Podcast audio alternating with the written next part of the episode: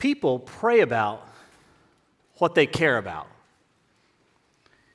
People pray about what they care about. That may seem so obvious as to go without saying, but I think we can understand a lot about what people value, what's filling up their minds, what's their concern, if we look at what they pray, what they ask of God. Some years ago, uh, a research firm, Lifeway Resources, did a survey and they asked people about what it is that they pray. And among the people who said that they prayed at least once every month, they tallied up what are the things you pray about the most. People listed more than one thing, and they ranked them. And it gives an insight into the average American, not particularly Christian, but just someone who says they pray to God once a month. What is it that they spend their time praying about? Here's some of the things they found. The first one's not surprising. They found that 74% of people pray about their own physical needs and their difficulties. 42% of people said that they pray for their own sins. That's good so far, but then it gets kind of weird. Uh, 21% said that they, they pray to win the lottery. 13% pray for their favorite sports team to win. 7% prayed for a parking spot to open up. I'm pretty sure that if they'd done this in DC, that one would have ranked a lot higher. But 7% prayed not to get caught when they're speeding. Well, people pray about what they care about. And I'd like us to open this morning in praying, but not about any of those things. It's fine to pray about our own physical needs, it's fine to pray about other things. But I want us to spend this morning thinking about what are the best things that we could pray about. So let me open us in prayer this morning. Let's pray. Father, we pray that as we gather around your word this morning, that you will help us to pray about things that are needful and important in our lives, but that we'll pray about those things that are best. Help us to understand that from your word this morning. We pray that you'll do that for your own glory's sake and for our joy and our help. And so we ask for these things in Jesus' name. Amen. People pray about what they care about. I had a, uh, I had a good lesson in that when I was a young 20 something. Some of you may know that before I was one of your pastors, I worked in politics for quite a while on Capitol Hill, and I worked for a congressional committee, and we had a chief of staff who was actually an older, godly man. And I remember early on, when I was just getting to know people on the staff, I was in uh, this guy Stephen's office, and we were discussing some piece of legislation, and frankly, to my shame, as I was kind of walking out of his office, I said kind of flippantly, well, I don't remember exactly what I said, but you know, something like, well, we can pray that, you know, that the, the bill passes. And Stephen looked up and stopped me, and he said, he said, Andy, like, I hope you don't spend too much of your time praying about stuff like that. And then he looked back down at his desk. And it was kind of a, it was a good reminder for me as a Christian. Now, I think it's fine for us to pray about all sorts of things. I don't think there's anything in our life that we can't take to God. But particularly for me, in a place where people thought of politics as being the most important thing, it was just a good reminder that it's a fine to pray about political things. But it'd be a bad sign if that was all I prayed about, or even maybe what I prayed about the most. Well, this morning we're going to turn to Paul's letter to the Colossians. And in that, Paul is going to turn from what he's been saying to them in verses 1 to 8, and Paul writes down a prayer that he had given for the Colossian Christians. Now, you may remember the The Colossians were some Christians that Paul had probably never met, as best we can tell. He'd heard about their faith through a friend of his named Epaphras. And he had written to them in verses 1 to 8 to encourage them because he knew that these Christians were showing evidence of being real Christians. But he also knew that they were being pressured by false teaching to look for something new, some new power, some new wisdom, some new teaching that would help them to move on as Christians. So he wrote in verses 1 to 8, reminding them that they should hold on to the gospel, that they should listen to the teacher, Epaphras, who had told the gospel to them the first time. And then, after doing that, he turns in our passage this morning and he writes down something that he prayed for them. And I think he does this for more than one reason. I, I don't think this is simply Paul teaching them how to pray. I think Paul actually prayed this prayer for them. But I think he's also trying to teach the Colossians, and through them, I think, teaching us this morning about what we should prioritize in our prayers. What, what's most valuable? What's most important? Because I think Paul understood that spiritual health was the best protection against the disease of false teaching. And so Paul prayed for the Colossians, starting in verse 9 of chapter 1. You'll be helped if you turn and follow along with me. There's Bibles around in the pew racks in front of you or in the seats in front of you over here. And you'll find printed there on page 983, uh, the beginning of Paul's letter to the Colossians. And we'll start reading there in verse 9. Paul says, And so from the day we heard, we've not ceased to pray for you, asking that you may be filled with the knowledge of His will in all spiritual wisdom and understanding, so as to walk in a manner worthy of the Lord, fully pleasing to Him, bearing fruit in every good work, and increasing in the knowledge of God, being strengthened with all power according to His glorious might for all endurance and patience with joy. Giving thanks to the Father who has qualified you to share in the inheritance of the saints in light. He has delivered us from the domain of darkness and transferred us to the kingdom of His beloved Son, in whom we have redemption, the forgiveness of sins. I think as we look at this short prayer, we can see four main things that Paul prayed for the Colossians. And I think they're four indicators of what he understood to be important for them, that they needed for spiritual health and as evidence of spiritual life. So, my prayer for us today is that as we look at these, we'll be helped both to pray for and to pursue these things, both in ourselves and for the people that we care about.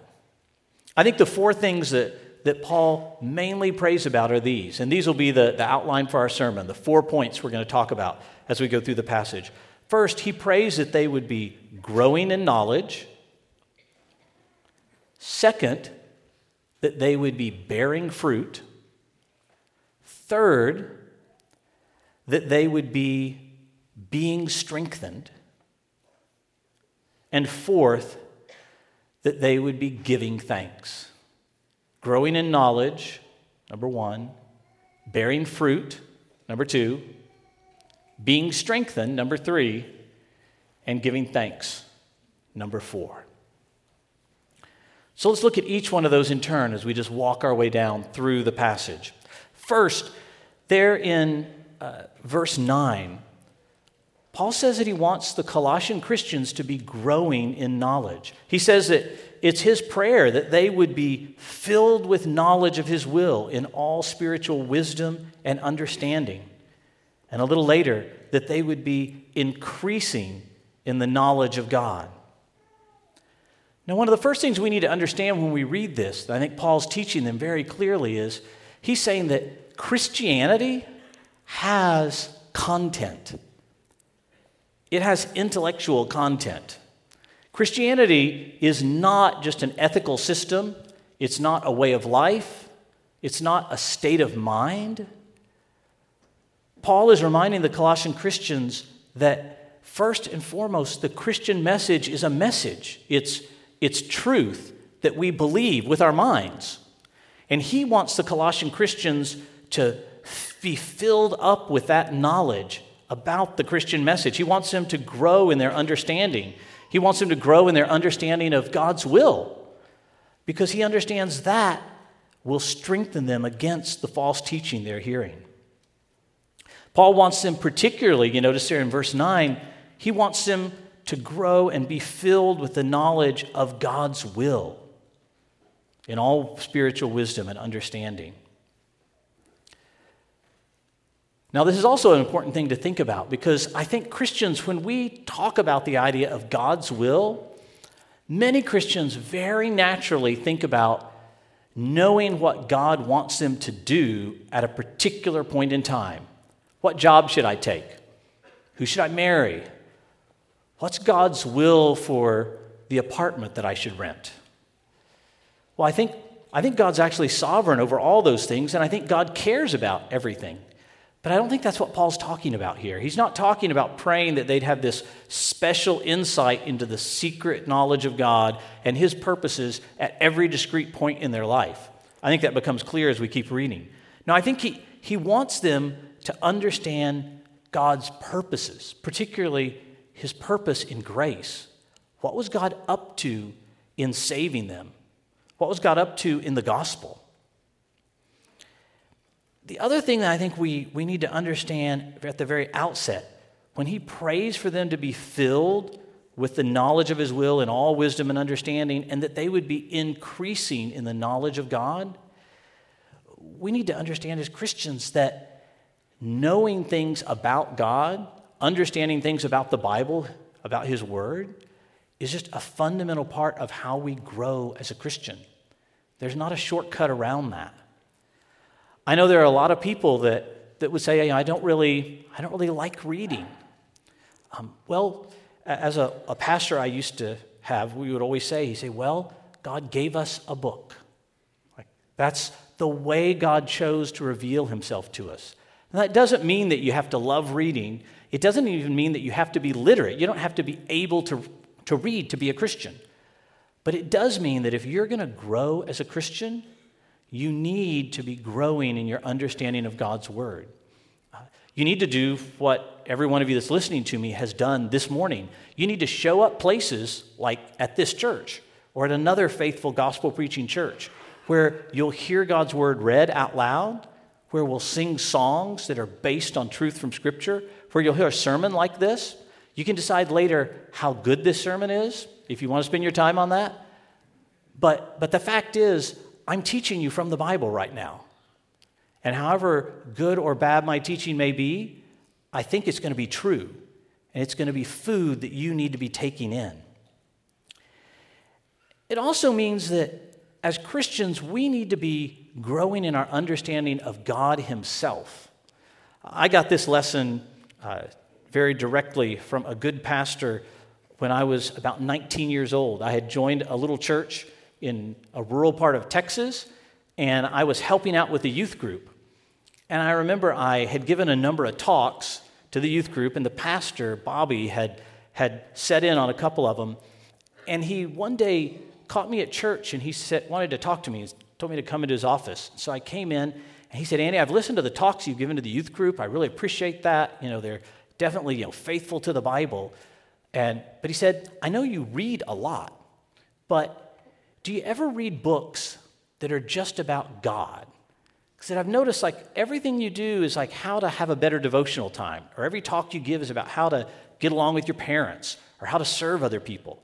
Said, but do you ever spend time just thinking about what God is like in his own character? Do you ever read stuff about just who God is, what he likes?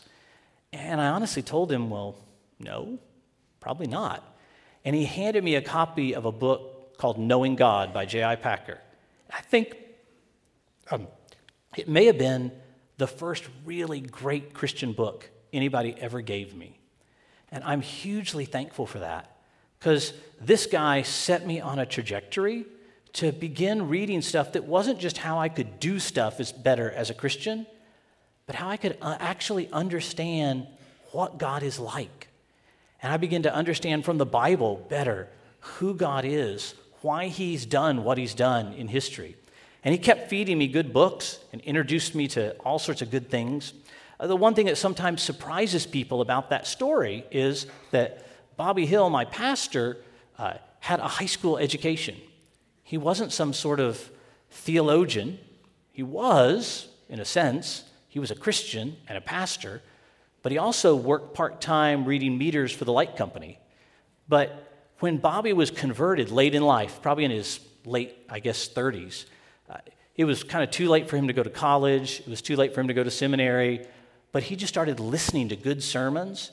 And he told me one time, he said, When I was converted, I probably hadn't read a book in 20 years. But I knew that God's word was what I needed if I wanted to grow as a Christian. So he just poured himself into studying the Bible and listening to sermons as he went around reading light meters. And by the time I knew him, when I was a college student, I think he was one of the, one of the most well thought out pastors I ever had the privilege of sitting under. So you, there's no shortcut. If you, if you want to grow as a Christian, you need to grow in your knowledge of God's word. That's, that's why Paul spends his time praying that for the Colossian Christians. But he also makes it clear, if you keep reading in verse 10, that he's not talking about knowledge just for the sake of knowing stuff. You know, sometimes people will, well, sometimes kind of criticize the idea of reading too much theology about God. And they say, well, I just want to live a, a faithful Christian life. Well, Paul seems to be saying if you want to live a faithful Christian life, you need to understand the God that you intend to be following. So he goes on in verse 10. He says, The reason for all this knowledge and wisdom and understanding and increase in the knowledge of God is this so as to walk in a manner worthy of the Lord, fully pleasing to him. Because knowledge of God, theology, just you know, studying God, Knowledge of God, rightly understood, is always an applied science.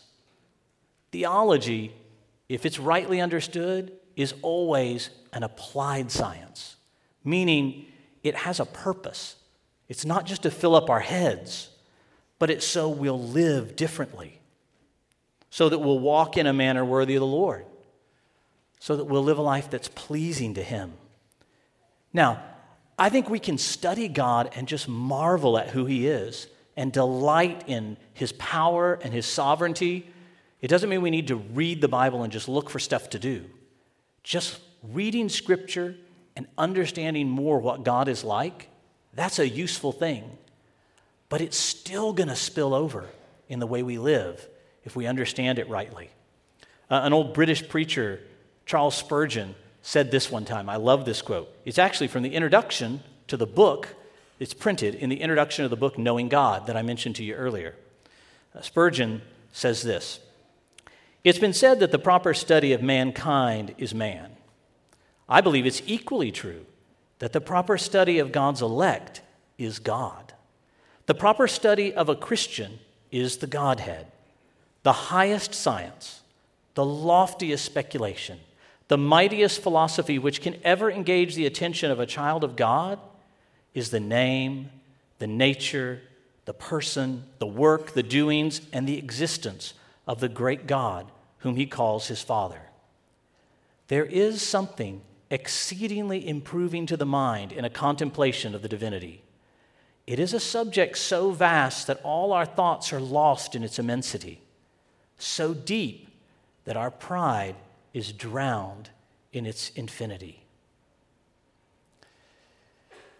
What we believe about God, if we really believe it, will end up affecting the way we live. Growing in knowledge of God is not, it's not like homework. The Bible presents it more as food. When we understand God's word and through it understand more about what God is like, the Bible said that's like food that feeds our souls so that we'll thrive. Uh, Jesus said this himself in Matthew chapter 4, looking back at something that Moses had said in Deuteronomy. Jesus says this It is written, Man shall not live by bread alone, but by every word that comes from the mouth of God. Knowledge of God is like food for your soul. And I stress this so much. I know that, that there's many people in our church that, that love to read books off the bookstall. They love to study God's word. You patiently come and sit and to listen to sermons that are sometimes long. But, but I also know enough to know that you can do those things, and there may be some of you here that do that, but you're not really paying attention. You're not really listening. You're just showing up because you know that's a good thing for Christians to do. Well, friend, I'd encourage you in this church or in any church you're in where the Bible is truly preached, listen and pay attention and intend to put what you learn to work. You know, it's, it's a tragedy when somebody starves to death. But it's, it's a horrific tragedy when you read about someone starving to death in a house full of food. So, friend, you don't want to be someone that has sat at a banquet of God's word and yet come away starved. Give attention to what's said when you're with God's people. Read God's word yourself, read books that teach about God's word, talk to other faithful Christians and talk about things from Scripture. Work to, to fill up your mind with things that are true there's no shortcut to godliness. Godliness comes through the things that we understand about God. And Paul also understands that that, that knowledge has a purpose. And so he prays for the second thing, which is point number two in our sermon. He prays that the Colossians will be bearing fruit. Uh, he says that there in verse 10. He prays that they'll be bearing fruit in every good work. Paul doesn't seem to be concerned that if the Colossians give a ton of their time to studying and learning God's word and growing in knowledge, that that's all they're going to do. He actually very naturally transitions to the, the prayer and I think the hopeful expectation that if they do that, the thing that will follow is that they'll be bearing fruit in every good work. Because knowledge produces fruit. He, he seems to think that the fruit they bear is really just like two sides of a coin. It's the visible representation of what they internally believe and know about God. And, and it has kind of two components sort of an internal component and an external component. You know, Paul, Paul prays that they'd be bearing fruit in every good work. When we look at the rest of Scripture, the, the image of fruit is used all throughout the Bible to describe the good work of God's Spirit inside one of God's people. Elsewhere in Galatians, Paul writes about some of the good fruit that comes from God's Spirit at work in Christians. He lists things like love, joy, peace, patience, kindness, goodness, gentleness, faithfulness, self control. He also talks about things that are external, things that, that come out in the way we live a holy life.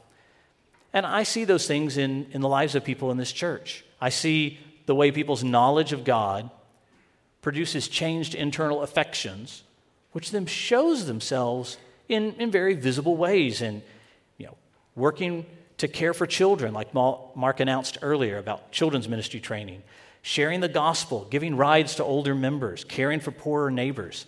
And I think that's kind of what Paul has in mind because you notice he just says, bearing fruit in every good work. The, the knowledge of God in a Christian overflows in every direction. So I don't, think, I don't think Paul has something specific in mind when he talks about fruit. I think he just means anything good that comes out of your life because of what God's done in your life. So, in one sense, just knock yourselves out. Like, if there's something good to do, then do it. And do it because of what you understand about God's grace to you in the gospel. Well, I think he also uses this image of fruit because he wants to help us better understand the linkage between this knowledge that we have and the way it bears out in the way we live our life. And again, the, the image of, of a person being like a tree that bears fruit runs all through Scripture. Back in, in Psalm 1, the psalmist writes this He says, A righteous person is like a tree planted by streams of water that yields its fruit in its season, its leaf does not wither. So, friend, when you think about trying to grow in knowledge and you think about trying to live a life of good works, of faithfulness, of personal holiness, I encourage you never to think of those things independently. Think of them as like the roots and the fruit of a tree. You know, scripture encourages us to see our lives in need of sinking the roots of our life deep into the truth of God, the knowledge of His Word, you know, what we get from studying His Word, from being empowered by His Spirit. We'll talk about that in a minute. But then to understand that the roots, what they take in, is going to come out in the fruit. I thought I, Paul is admirably simple in this, so I thought I'd give you a nice little rhyme that's admirably simple that you can take away from this sermon. So I think what Paul's pressing is that the stuff in the roots comes out in the fruits. So, yes, not hard. You can try it yourself at home later. The stuff in the roots comes out in the fruits.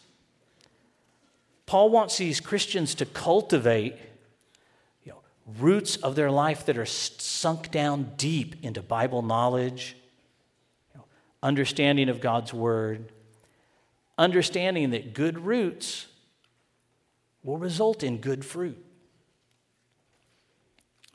Well, Paul wants them to, to do this because he understands that, that knowledge and the works we do as Christians aren't separated. That's why he prays for those things. But then he keeps praying because he understands that, that even with the best of intentions, we need something more than just our effort to learn the Bible to bear this kind of good fruit. So he keeps, he keeps on praying for them. In verse 11, he prays that they would be found being strengthened with all power according to his God's glorious might. Now remember, Paul's writing this to a group of Christians who were being tempted to think that they needed something else, some new teaching, some false teaching, in order to sort of go to the next level with God. But Paul says what they really need is to be strengthened by God's power.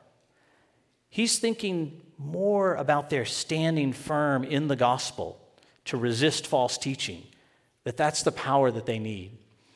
And I think this is also kind of hard for Christians to understand because I think, I think the way we think about being filled with God's power often looks a lot more like, frankly, like the Captain Marvel superhero movie. If any of you seen that movie, uh, in it, this Air Force officer gets blasted by energy from some alien energy source, and she absorbs it. And then she kind of glows while she's doing her superhero stuff, and there's this glow around her, and then she has the power to do all this incredible stuff. Well, I know that's silly. It's actually a pretty interesting movie, but as Christians, I think we can sometimes think that being filled with God's power is kind of like that. There's some sort of power source in us that enables us to do these extraordinary things. And God sometimes does extraordinary things. But I don't think that's what Paul's particularly thinking about here. I think he's talking about being filled with God's power specifically so they can stand confident in the truth against false teaching.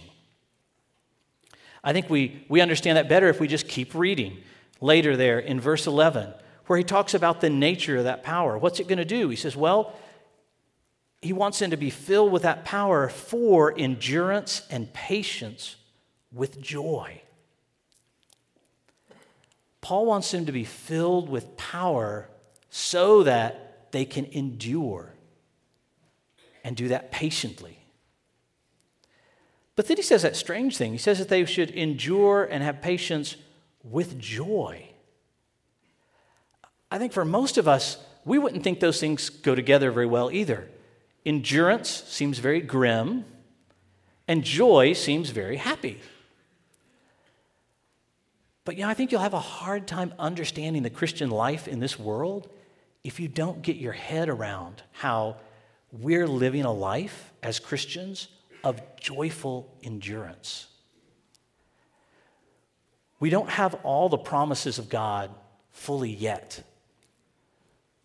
But I think Scripture intends for us to be sort of like, you know, a castle in a hurricane. You know, inside, there's light and joy and contentment in what God's promised. And outside, the winds are howling and blowing. I think one of the ways God's strength and his glory in the gospel is displayed is when Christians endure and keep on hoping in the gospel, even when your circumstances would make some of your friends give up. He wants us to stay confident in the hope that we have in the gospel. Now, if, if you're here and you're not a Christian, one, thank you for continuing to listen this long to a sermon about the gospel. But I don't think you're going to really understand what I'm talking about if I don't explain why a Christian would endure. Because Christianity is not just about stoicism. Uh, Paul's not just encouraging them just to be strong. No, he's encouraging them to have this endurance in anticipation of what God's held out to them in the gospel. And by that, we, we just mean the, the message the Bible teaches about Jesus. And the message is simply this that, that there is a God, that that God actually exists, that he created everything that is, and because he's the creator, he has a right as creator to be obeyed and honored. And we understand that as human beings, we've not done that. We haven't obeyed God. We've even tried to live our life as if we're sort of the ultimate point of reference, as if we're God. Now, the Bible says that that is what Scripture calls sin, disobedience to God. And because of that, because God's good, He'll actually punish sin not because he's mean, but because he's actually a just judge that always does what's right, which is thus far not good news for sinners. But the good news of the gospel is that this God, out of his love for his people, he sent his son into the world to live the perfect life that none of us have lived and to die as a substitute in order to bear the punishment that all of us deserve because of our disobedience. And that his sacrifice of himself was sufficient so that God raised Jesus from the dead after three days in the grave to show that what he had done had actually accomplished what he'd set out to do, bearing the sins of God's people. So that God now commands everybody everywhere to repent of our sins and to trust in Christ. And when we do that, the promise that's held out for us is reconciliation with God and eternal blessedness with him in heaven. That is why Christians are enduring. Christians are enduring in hope. Endurance, when it's done in anticipation, only heightens the enjoyment when the promises are finally fulfilled. Well, Paul prays all these things for the Colossians. But then he turns in his prayer and it's like he wants to help them see okay, what's, what's going to be the result of all this? If they're growing in knowledge and they're bearing fruit and they're being strengthened in their souls by what they're learning about God and what they're experiencing with Him, what are they going to do? Well, he says that in verse 12. Giving thanks to the Father. The, the ultimate response of a Christian to all of this should be, I think, thankfulness to God. Now, again, if you're here and you're not a Christian, you need to understand that Christians probably mean something different than what you're thinking when we talk about thankfulness. I know that just people in general will talk about the fact that we should be thankful. that we should have gratitude. I've read some articles just this last Thanksgiving from, from a person who, who didn't claim to be a Christian at all, but she talked about how good it was for us to have a general sense of thankfulness. It was never clear exactly where she thought this thanks should be directed to, to fate or to luck or to random chance. Certainly, certainly we can be thankful to, to individual human beings. Like it's nice if someone holds a door open for us, it's nice to say thank you. But in a bigger sense in your life, when you think about the good things that you may have in your life, and you want to cultivate an attitude of thankfulness or gratitude, where do you direct that? I think for a lot of people, having an attitude of thankfulness is kind of like writing a thank you card and putting a stamp on it and dropping it in the mail without a name or an address on it. I'm, I'm not even sure what that means. For Christians, we mean something different. When we talk about thankfulness, we don't just mean sort of a vague sense of gratitude to the universe. Christian thankfulness is specific and direct and verbal. It's directed to God. And, and Paul concludes his letter to the, this section of the letter to the Colossians by, by giving two things that he wants them to focus their thankfulness in on. They're wonderful to meditate on. They're the things that we'll look at for the last few minutes of our time together this morning. He, he mentions in verse 12 first that these Colossians should have an attitude of thankfulness because they have been qualified to share in the inheritance of the saints in light. Now, I fear sometimes that the word qualified has probably lost a lot of its meaning for us. If you're like me, you get stuff in the mail every single day that says you are pre qualified for this credit card, or you're qualified for this vacation package. Yeah, that kind of qualification doesn't mean much. I think you probably figured that out. But this qualification that Paul's writing about, this qualification means everything. He's saying that the Colossian Christians and every other Christian who's trusted in Christ and repented of their sins is qualified to share in the inheritance of all Christians in heaven.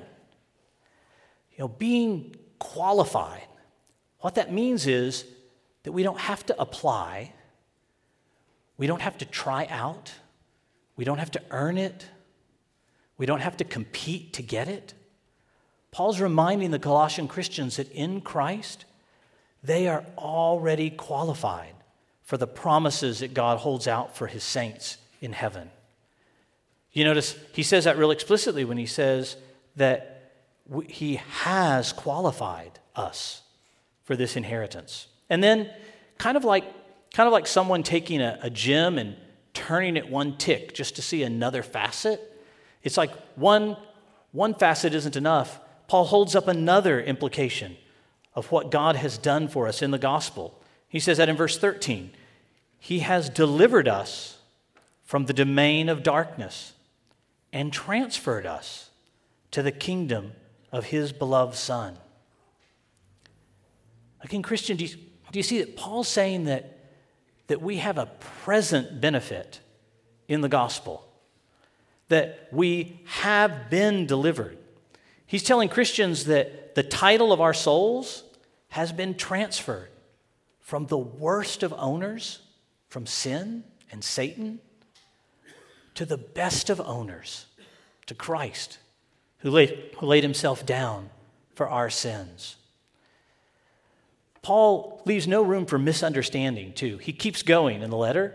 You know, it's almost as if he said all these things, and then he says, Look, let me, let me spell this out really clear for you. What is it that you should be giving thanks for? Well, in Christ, we have redemption, the forgiveness of sins. Paul's reminding the Colossians that, that we, who actually deserved hell, have been redeemed. We've been rescued. I think sometimes we like to think about our transfer from the kingdom of darkness to the kingdom of God's Son as an escape. You know, like we burrowed out of our prison cell and escaped to God's kingdom.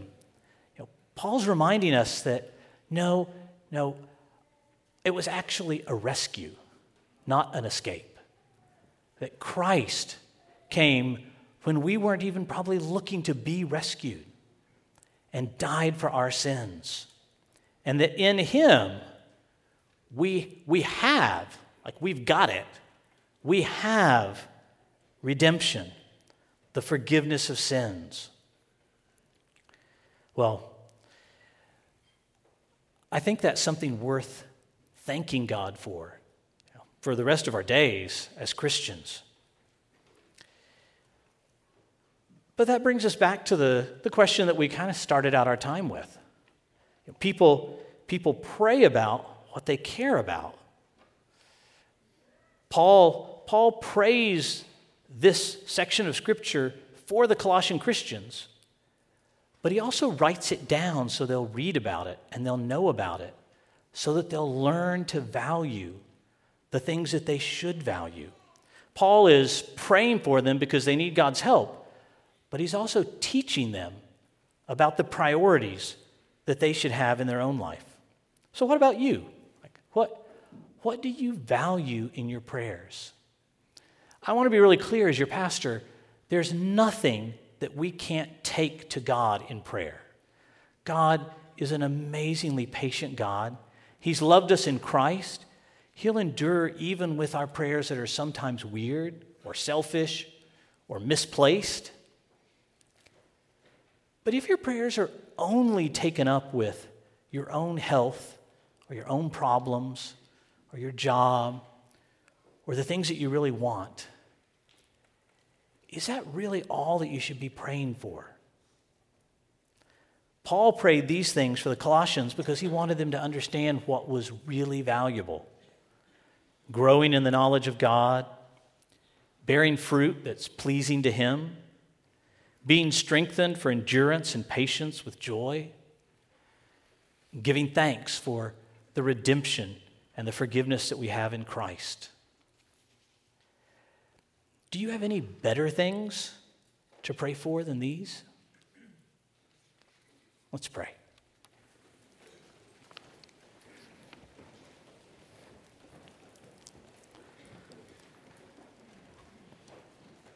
Father, we thank you that that in your Son, we have redemption and the forgiveness of sins. Father, we thank you that you have done for us what we couldn't do for ourselves. And Lord, we pray that you would help us to continue to thank you and praise you for that. Lord, we thank you that you've shown yourself so good to us, both in doing for us what we couldn't do and reminding us of it for our own soul's encouragement. And Father, we pray that you would continue to encourage us and that you would do that through your word. And we pray that in Jesus' name. Amen.